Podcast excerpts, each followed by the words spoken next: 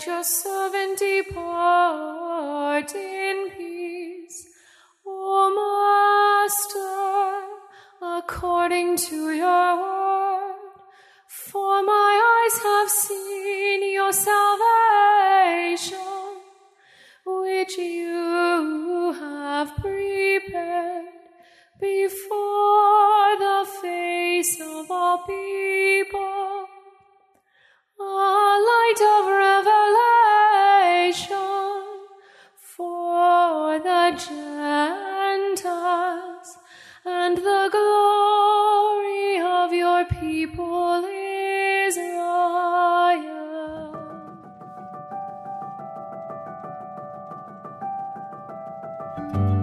Welcome to Enacting the Kingdom, a podcast about liturgical worship.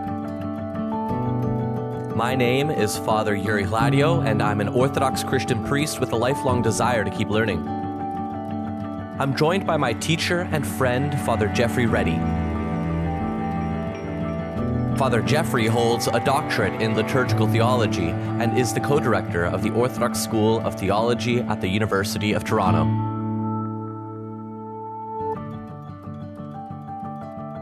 Welcome, everybody, back to another episode of Enacting the Kingdom. Welcome, Father Geoffrey. How's the morning over there for you? Oh, pretty good. Um, we're approaching uh, Holy Week as we record this, so it's uh, you know kind of get everything, all our ducks in line for uh, all the services that are, are going to come. Yep, uh, another COVID Holy Week for us. Mm-hmm, sadly, but mm-hmm. um, we're we're going to do our best to in our mission here to get people involved as much as possible and uh, you know, hopefully look forward to future Holy Weeks in Pascha with, you know, where we can be back together. Next year in Jerusalem, as they say in the Jewish Passover service, right? Um, yeah. Next year, not in COVID. next year, not in COVID. yeah. So today's theme for our episode is we're continuing our series on the Song of Simeon. So the song that is sung by Simeon uh, in the temple when he is brought, when Jesus is brought as a 40 day old child. And uh, the episode previously in the series was the biblical context, where we looked at kind of how everything works in in that biblical uh, in the biblical uh, movements. But today we're looking at the historical development of the place of the Song of Simeon in Vespers. So the place of the Song of Simeon in Vespers. I'm going to make some kind of um, uh, I'm, I'm going to make some guesses as to maybe why it ended up in this place in Vespers. Sure. Yeah. Uh, and then, Father Jeffrey, maybe you can sort of correct me or point me more in the right direction. Um, I think in general, the, the song has does has does have this theme of um, ending but beginning if that makes sense, right? Mm-hmm. So it, it says, Now let your servant depart in peace according to your word. So, uh, especially in that that's related to the to Simeon's death and it's related to the end of the day. It's also related to our death, which we'll talk about in future episodes. Um, so my assumption is people were just like, ah, this fits really well at the end of the this fits really uh, really well at the end of an evening service. Um, I'm not sure if we have any evidence to say why people put it there historically. Uh, no, I mean uh, it's one of those things that um, you can only speculate based on you know what you know. We know from a very early period it was done as primarily as an evening uh, hymn. If it wasn't at Vespers, it was in something like an you know kind of early form of the the Compline service, which is the after dinner or later evening you know service. So rather than just simply sunset, it, it was later um, in, in, the evening as such. I mean, th- there's very little evidence for it being at other times in the day. I think in the kind of earlier Armenian rite, they combined it um, with um, you know those other canticles, you know, from Luke, because of course, you know, three of the the canticles that are used regularly uh, in Christian worship come directly from these infancy narratives in in Luke, right? The so-called um, Benedictus, which is the the song of Zechariah, right? Uh, and then the Magnificat, the song of Mary, and then this uh, what is called the Nunc Dimittis, um, which is the first two words uh, of the the beginning of the canticle in Latin. It just means now uh, let uh, let depart. Now let depart. Nunc dimittis. Um, so because they're somehow linked, you know, in the Gospel of Luke, we know that in a lot of Eastern tradition, including in the Byzantine Rite today, the, the Magnificat and Benedictus, which belong to what we now have as the ninth ode uh, or ninth canticle of the canon of matins. So these are morning canticles in the East. In the Armenian rite, at some point, the Nunc Dimittis belonged kind of as a threefold canticle uh, within the Matin service. But uh, to my knowledge today, universally, East and West, the, the Nunc Dimittis, the Song of Simeon, is used as an evening canticle. So either at a kind of you know, Vespers or Evensong, a, a, kind of sunset prayers, or later in the evening, as you get sometimes in, in the Lutheran, Roman Catholic, and Anglican uh, rites in the service of Compline. But uh, I think it. I mean, we can only speculate, as I said. You know why that association. You know, with the evening. Uh, you know, we've spoken before. This evening kind of has this, you know, ambiguous um, connection to being both ending and beginning at the same time, right? So in, in, in the Jewish tradition, the day begins at sunset, but, but in, you know, you know, psychologically there is a kind of ending because we're about, you know, to kind of wrap up the day and, and go to bed and, and so forth. So it's, it, you know, even if you kind of insist liturgically, it's the beginning of the day. There is a kind of endingness to uh, to evening. Uh, we still, in our evening prayers, do a kind of recollection of the day's events and so forth. So that the kind of psychological, historical positioning of Saint Simeon is as a kind of you know we've we've gone through something it's culminated we've reached the end the lord is allowing us to to depart in peace. And remember too in the place of the service where this is located I mean, we've had those that litany of supplication, right? Which where we saw the, the kind of extension of what was being experienced in Vespers to the very ends of our life, right? We prayed for even a Christian ending to our life, painless, blameless, and peaceful. Well, who better embodies that kind of, you know, uh, Christian ending to their life than Saint Simeon? He's, he's kind of the, the quintessential, uh, quintessential uh, expression and embodiment of that life well lived, right? He's seen the consolation of Israel and now he can depart in peace. And uh, the, the idea that we could depart this life almost with this canticle, with this song on our lips is a quite a beautiful one. So uh, may it be that we end our life peacefully at the end of a day, simply singing, Lord, you know, now let your servant depart in peace, uh, because I have now experienced your light, and that light has been shined in and through my life and the life of my community, you know, to the whole world. So I think there's a lot of very obvious reasons, but nobody sat down and wrote, well, today we're going to add this song to this part of Vespers because X, Y, and Z. We can only. Speculate. Mm-hmm. And I think your your intuition is probably along the right lines. It's certainly been mm-hmm. from a very early period uh, the universal practice. So, and that's the way it is with. Um, a lot of history is you, you sort of have to start assuming things at certain points and just be open to the fact that you're wrong about them. But um, one, one of the things that I would assume is that if you're an if you're an early Christian, you know this is the, you know an age let's say in the first few, uh, first few centuries of of the christian movement this is before the age of like canons and troparion and all these written beautiful services and everything like that that, that we have um, you would rely definitely on the psalms and probably especially these new testament canticles as well. Um, and uh, I can imagine, I can easily imagine any of these New Testament texts taking a serious role in the liturgical and prayer life of the early Christian movement, even more maybe central than what we have today. Well, absolutely. Um, you know, so I mean, one of the pieces of evidence we have from its early use, um, you know, again, we refer to this document called the Apostolic Constitutions, uh, which again has many different you know kind of forms or whatever. One of the the kind of ones we have is late fourth century uh, from somewhere near antioch. Um, and in its i believe it's uh, um, let's see chapter 48 but it's section um, section 5 chapter 48 of the thing.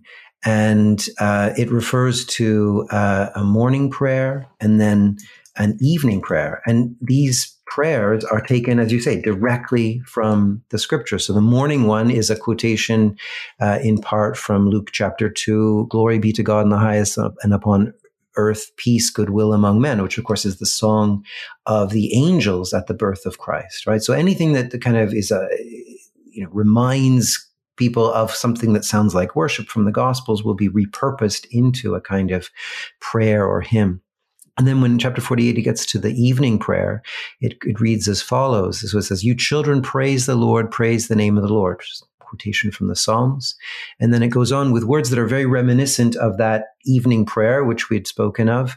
Uh, we praise you, we sing hymns to you, we bless you for your great glory, O Lord our King, the Father of Christ, the Immaculate Lamb, who takes away the sin of the world. Praise becomes you, hymns become you, glory becomes you, the God and Father through the Son, the most Holy Spirit, forever and ever. Amen. So similar, you know, to that kind of mini doxology prayer that, that we spoke of. And then it quotes directly from the Song of Saint Simeon. Now, O Lord, let your servant depart in peace according to your word. And this is set in the order of, of the apostolic constitutions right before a prayer at dinner. So clearly evening at this point, you know, is, is suggestive of being before the dinner. In other words, it's not the late evening after dinner or compline prayer. This is the sunset prayers. And we see already into the fourth century, this kind of sequence of biblical quotations from the Psalms and then this canticle in its entirety being used as part of the sunset prayers.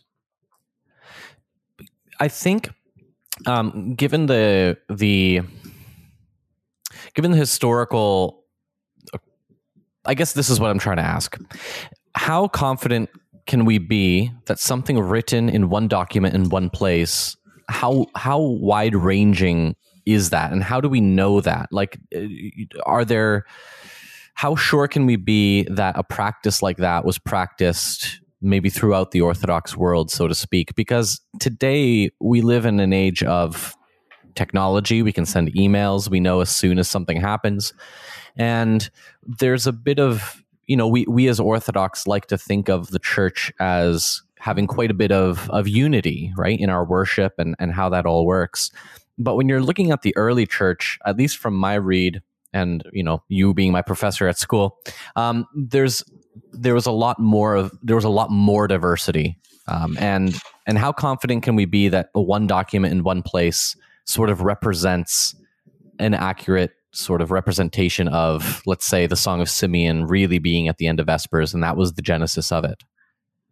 Yeah well the um, you know it's a it's a perfect question and historians of liturgy you know debate this sort of thing all of the time so you know all we can know if we have one manuscript from one place you know from one time we, we cannot extrapolate from that and say oh well look what the early church is doing everywhere and at all times. We certainly, you know, don't say that. But something, a document like Apostolic Constitutions in its various forms and recensions does spread you know, very widely in, in the early church. So although the earliest manuscripts that we have, you know, could be late fourth century and Syriac, you know, in a particular geographical location, you know, the, the translations of that in, in, in Greek and in, in Coptic and Ge'ez and in, in other, uh, in Latin and so forth, you know, within a century or so are, are, are so widespread. So we know certainly that they would be aware of this document, right? So we can't say that that means there's the practice, you know, exists there, but we would know that a document like this, which would be highly influential. Remember, by the time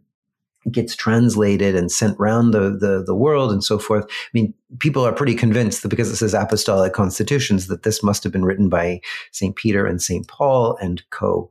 Um, so, you know, based on assumptions like that, it, it has a lot of influence, right, in terms of, of what it says. But I think that the, the more telling thing is that within a few centuries, by the time we get to liturgies that are written down, I mean, we refer to documents like this, which aren't you know, in and of themselves, whole liturgies. They're snippets. They're they're they're references to liturgy. They're they're little quotations from liturgy and so forth. But by the time we get to you know the 600s the 700s the 800s we do get you know full liturgical books full copies of of what would have been used in services And by that point, no matter which rite you're talking about, you know, whether you're talking about the Coptic rite or the Armenian rite or the, or the Byzantine rite or even the Western rites, uh, you know, St. Simeon's prayer is well established as an evening prayer kind of everywhere. Right. So what does that mean? It means that by that point you can say it's being done, you know, so eighth century, let's say, or ninth century.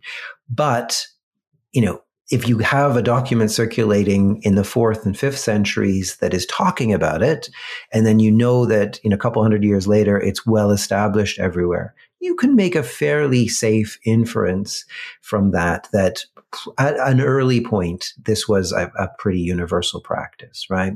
Um, so you're, you're, right. We we have no way of, of knowing, and we can't actually go back earlier than that. But I would say, you know, if it's being talked about as a, a kind of established thing by the end of the fourth century in in one particular location, as you suggested. You know, the, the Gospels are circulating early on, and and there's this often a very you know reluctance uh, in the early church to to want to compose you know completely new hymns and so forth there's a real reliance on the psalms and on the on the so- songs as they as are contained in the scriptures for the liturgy well in that case um, you know, is it not fairly easily inferred that um, you know these hymns might have been part of Christian worship from the very beginning? You know, maybe not always and everywhere at the evening time, and maybe not always and everywhere, you know, at every service, but it is certainly easy to see that something like this, which clearly stands off the page as a song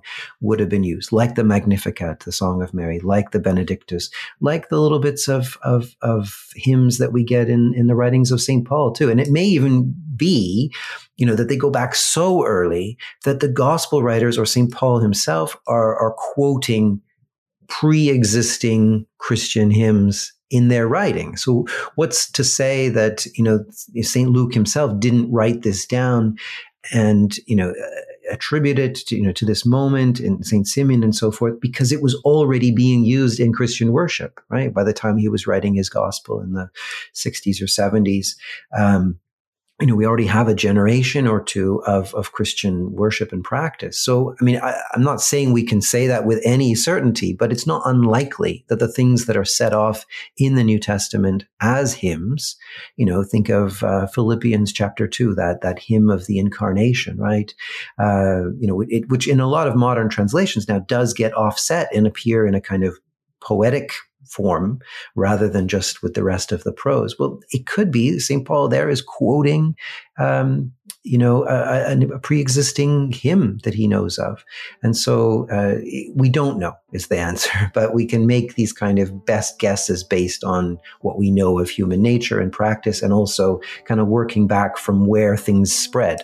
And almost precisely because of what you said, that there is no instantaneous transmission. We know that if something is in about 10 different places at the same time, we can probably backdate where it spread, you know, not by a week or a month or a year, but, you know, by a few generations, because it does take time for things to spread.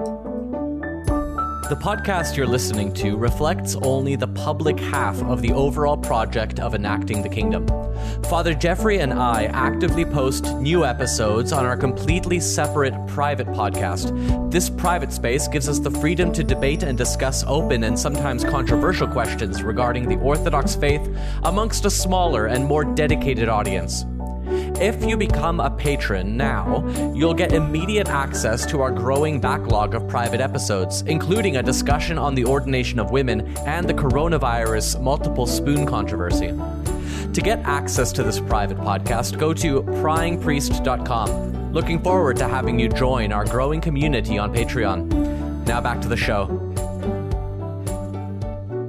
Yeah, I think maybe a good metaphor that I, I was thinking of this metaphor as you were explaining that is is one of um, a connect the dots picture, right? And each mm. dot is a, is a bit of evidence. So if you're if you're, let's say we were investigating something like the Song of Simeon, like where did it come from, or like wh- why did it end up, how did it end up being in Vespers? And there was only one piece of evidence that would not lend itself to any picture of of why or that would not give a story as to why it ended up in vespers. But if you can say well we have this piece of evidence and then we have this other piece of evidence over here and we have this piece of evidence and this piece of evidence and a piece of evidence could be something like a document that says do this during Vespers. Or mm. it hmm. could be the fact that there's a document of the Apostolic Constitution in one place, but also in another place, and also in another place, and also in another place. Those are all kind of pieces of evidence that you can use to connect the dots to try and get a slightly, slightly clearer picture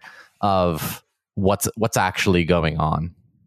Yeah, connect the dots is exactly what they're doing. Yeah, and and you have to look at that on a map and on a timeline of history, right? So you're you're you've got lines between dots that are both geographic and temporal, and you're trying to work out what is plausible. You know, where what were the flows of traffic and connection and networking and so forth? Where were the trade routes? You know, because Christians would be traveling along those, and so you know you can make reasonable inferences based on on that kind of thing. But you know, there's no there's no book of first century or third century worship, right? And uh, and it's it's long debated as to you know what Christians were doing and, and how much of it was influenced by you know, uh, pre-existing Jewish practice or how much of it was novel and innovative in, in the early church. And this kind of, that goes by swings and roundabouts in terms of, you know, scholars trying to make a name for themselves and, and make a case for, for particular things. But I mean, overall, you know, a lot of good people who have got a good sense of these things and an understanding of how oral transmission works and, you know, how, how well, you know, cultural memories, you know, were able to keep you know texts intact over time. And we, it's something that's unfathomable and difficult for us to understand because of course we are such a, a written uh, culture and you know very few of us have the memory you know for things. But but all, you know outside of even christian transmission of, of texts and so forth people know a lot about the way great epics were, were transmitted. Things like you know uh, homer um, you know the Iliad and the Odyssey and, and things like that that that that you know were spread in many different places through through a lot of, uh, of centuries of time and yet retained a kind of basic shape well it's possible to imagine long before things were fully written down that large and complicated texts were passed down liturgically, um, as well as things like you know early Christian writings and and so forth, without it being you know compromised or, or necessarily changed. So it's uh, there's a lot that goes into this process it, you know so it's not i don't want to cast too many aspersions on the the accuracy of it but you know at the end of the day what only what they can only say is we think that might be like this rather than we know for sure Right. And um, in terms of the Song of Simeon, I think were you mentioning that it was in the sixth or seventh century that it seems to have locked in place at the end of evening worship? Yeah. So if you're looking, you know, uh, by that point, there are distinct rites that, that have a written, you know, shape and form. So if you, you know, if you were to turn to something like, you know, the classic uh, discussion of the liturgy of the hours, um, you know, scholarly treatment, you know, you have something like the liturgy of the hours in East and West, um, which is you know by Father Robert Taft, a great scholar who you know sadly we lost uh, a couple of years ago now. Um, but you know by you know in his book, you know he he will talk very much about the emergence of you know the the different offices the armenian um, the assyro-chaldean the west syrian and maronite traditions the coptic ethiopian and byzantine all of these in the east. And then in the west you have uh, the emergence of monastic offices and liturgy of the hours in you know places like north africa gaul Spain, Italy, um, and, and, so forth. And by the time they have these kind of distinctive forms right across all of them, and so in texts written down in the 600s, 700s, 800s, where we start to get these manuscripts of liturgies, you have Nunc Dimittis showing up everywhere, right? So it's reasonable to infer back to the fourth or third or even earlier centuries that this was already something that Christians were wont to do. And from that time until now, have there been any, I guess, adjustments or changes? I know there's lots of changes in church traditions. There's schisms. There's regimes. There's lots of things that have happened. But has have has that uh, the Song of Simeon shifted its use in any liturgies or anything like that? Uh, yeah, I mean, a little bit. As I said, there's in the West, there's this um, kind of bouncing back and forward between um, the sunset or Vespers evensong, you know, context for it and Compline. So, um, you know, I think uh, in the Book of Common Prayer, uh, originally it is in th- that evensong position, where you know, if you look at the traditional uh, BCP, you'll find it there.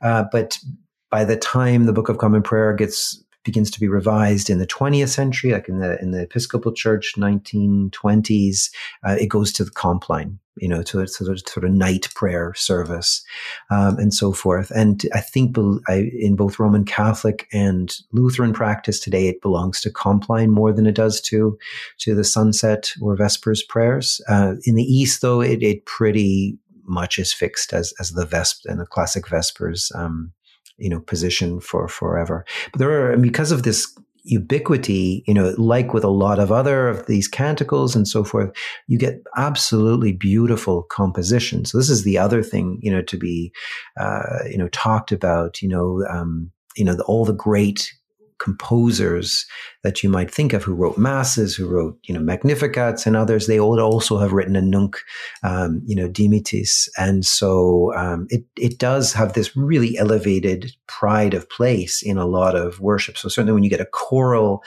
you know, evening prayer service, very often, you know, one of these you know renditions or compositions will be will be brought out. I mean, same thing in the East too. I mean, famously in the Rachmaninoff um, you know, all night vigil or vespers. Um, you know, he, he has a, a, beautiful setting of the Slavonic version of, of Nunc Dimittis. So it, it culturally, it plays a really, really, you know, important, um, you know, thing as, as well. And it also figures in poetry and literature and everything. There's a T.S. Eliot poem called A Song for Simeon. Um, and, um, you know, it's, uh, you'll find that as a, a kind of motif, um, and and metaphor. It's used throughout a lot of storytelling, and uh, it's, it has this powerful you know resonance right across our our whole culture. I think that there are some Orthodox Christians who that when they became Orthodox bought into a very stringent and staunch understanding of the unchanging nature of the church going all the way back to the apostles. And I can imagine discussions of historical development of liturgy can possibly be very uncomfortable for people who have bought into that kind of understanding of history. Um, I'm not sure if I'm going anywhere with a question uh, regarding this, but like, are there have you encountered that, and and how how do you, I guess, in your own mind, navigate the tension between an orth like us Orthodox liking to talk about ourselves as being an unchanging church but the fact that there there is so much diversity in practice throughout the history. Yeah, I mean, you do. I mean, it's a it's a very naive position to take, and I think even the people who would state it as kind of baldly as as you just did probably have some notion of how naive you know that that might be although they they maybe hope for as much as possible. And and almost when you have a discussion like what we're just having there would be a real you know, uh, skepticism to think about, well, you know, that would, you know, based on everything we know, clearly we have to be able to say the apostles already were doing this. You know, in the upper room, came evening, they were singing the canticle of, of Saint Simeon. And I have no reason to believe that that wouldn't be true. Uh, no evidence, you know, for it. But what I guess I would want to query in any, any sort of discussion with, with Orthodox who kind of take that line is, you know, why does that really matter? you know what what what what have you staked on that? And what if you were to find find out that they didn't you know that this really did start in the third century or the fourth century or something like that you know? How does that change anything?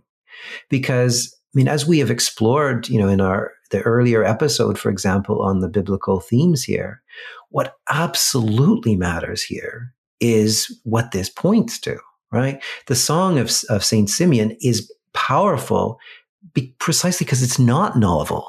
precisely because it's not a new thing and expressing brand new theology, you know, at the time of our Lord's presentation in the temple. What's so important about it is that it is expressing what God has been saying to his people from the beginning, what his prophets have been calling his people back to in successive generations through time, through space.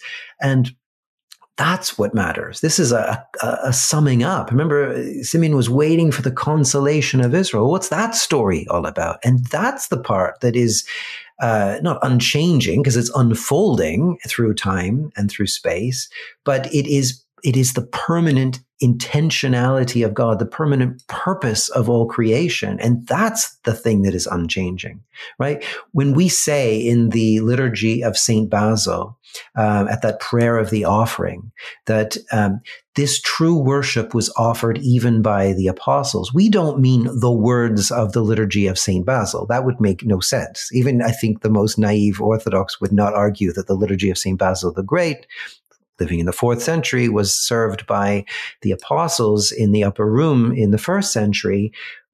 But what is true about that and what that statement is all about is that there is a consistency to the true worship of the one true God right? That thing which Abraham was called to do, which his descendants, his family were called to do. And those of us who are grafted into that family are called to do, offer this true worship. And to understand that that God of Israel is king and sovereign over all the world and that we can enter into union with him as a covenant community, as his family.